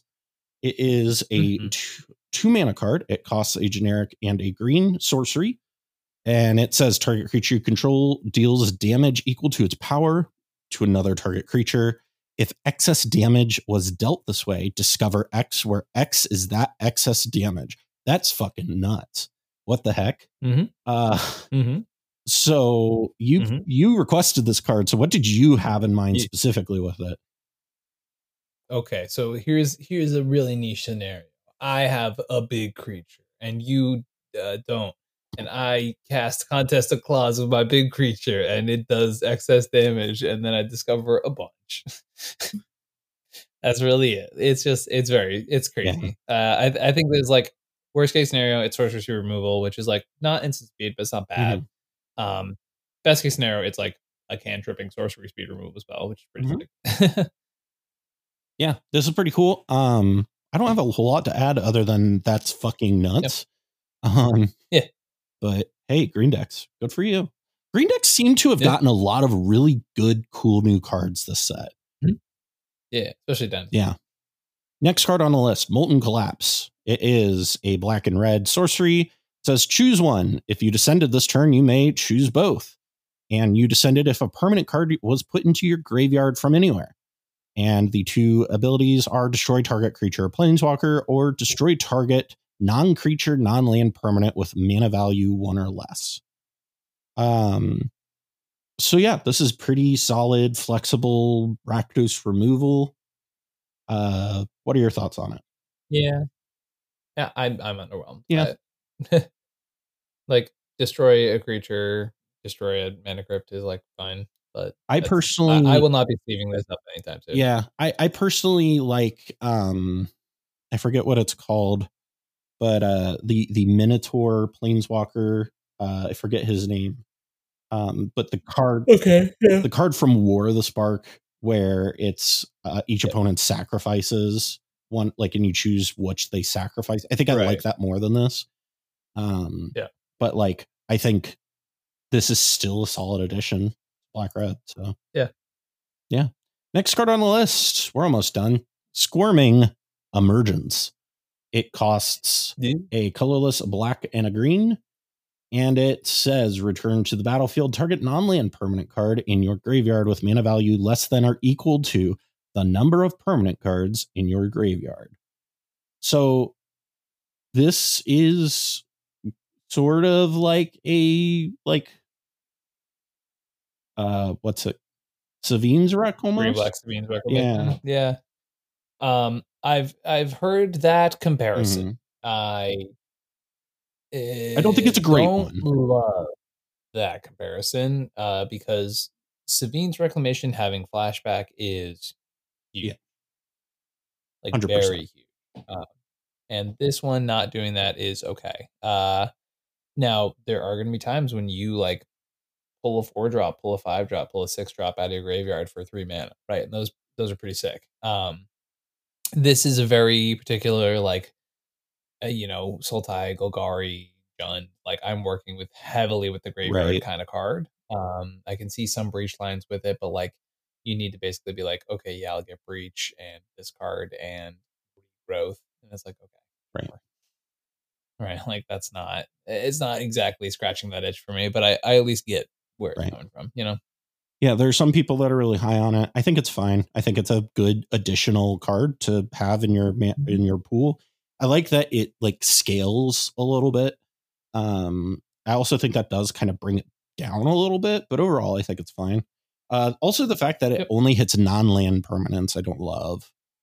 Uh, yeah. but you know, we you take what you can get. Last card on Mhm. our list is Savage Order. It is two colorless and two green sorcery, and it says as an additional cost to cast the spell, sacrifice a creature with power four or greater.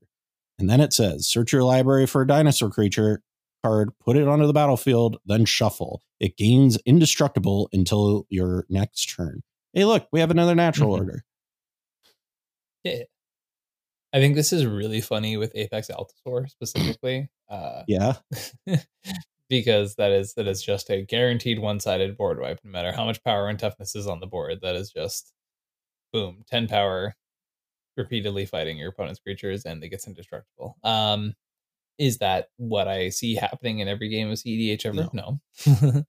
um but like there's really cool cards that exist right now like 7 mana Etali and you know, uh the new Ghalta Yeah. that we just talked about. Uh those are cards I would not mind shooting onto the battlefield. Yeah it's a it's a pretty solid card uh and yeah i mean that's that's really all i have to say to it. If you like natural order and you like dinosaurs you'll like this. Um that's that's the take. So all in all uh we went through all 33 cards and we managed to do that in less than two hours which is honestly pretty look at us round of Yeah. applause. Uh thoughts overall on this set ian Um. Yeah.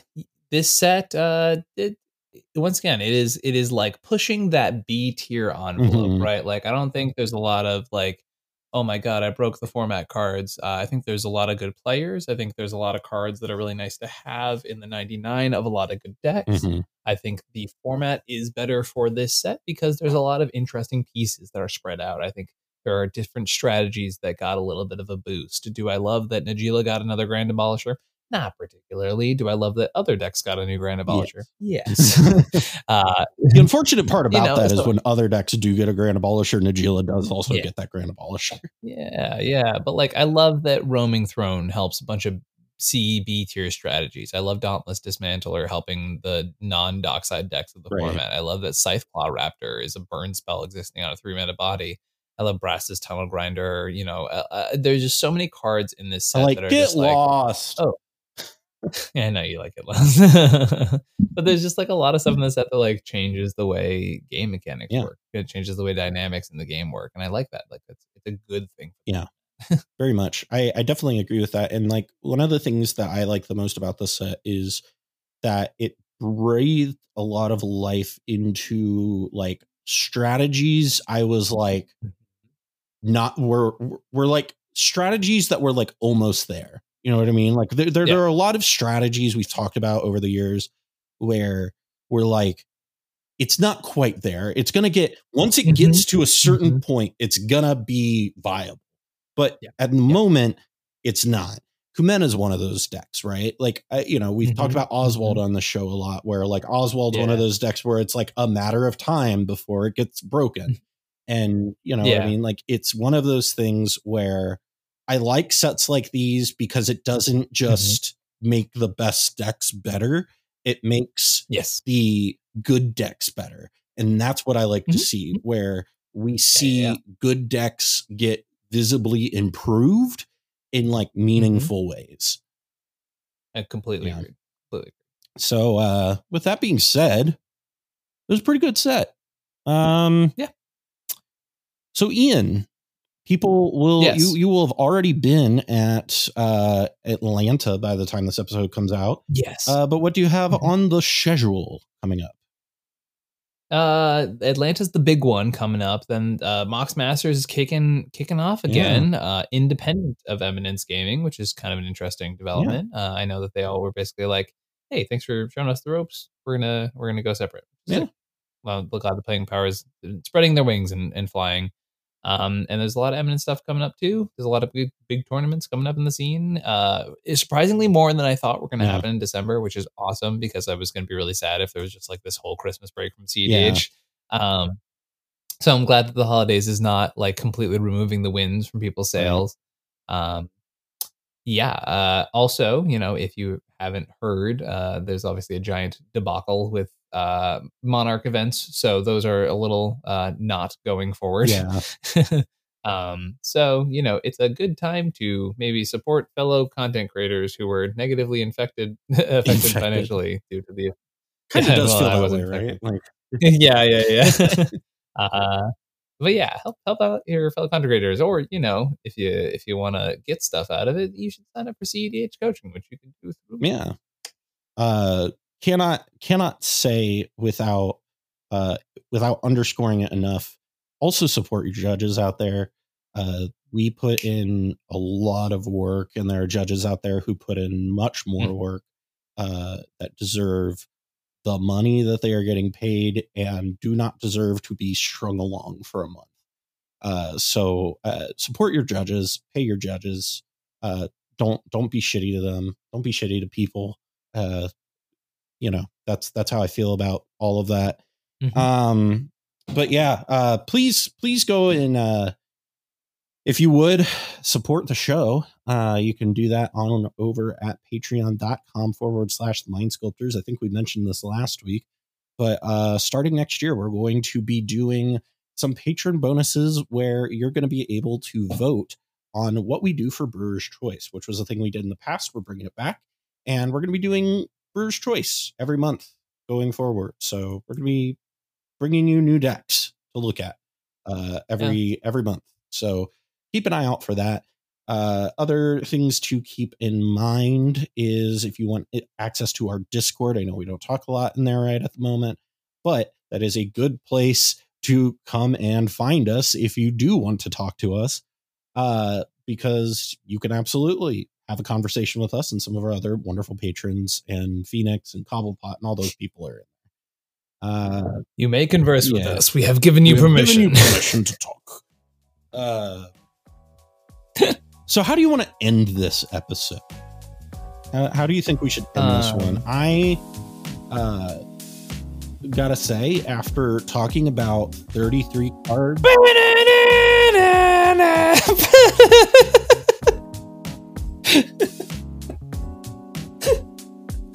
this has been the Mind Sculptors. I am your co-host Ian. I'm Have a good day. Callahan. We'll see you next time.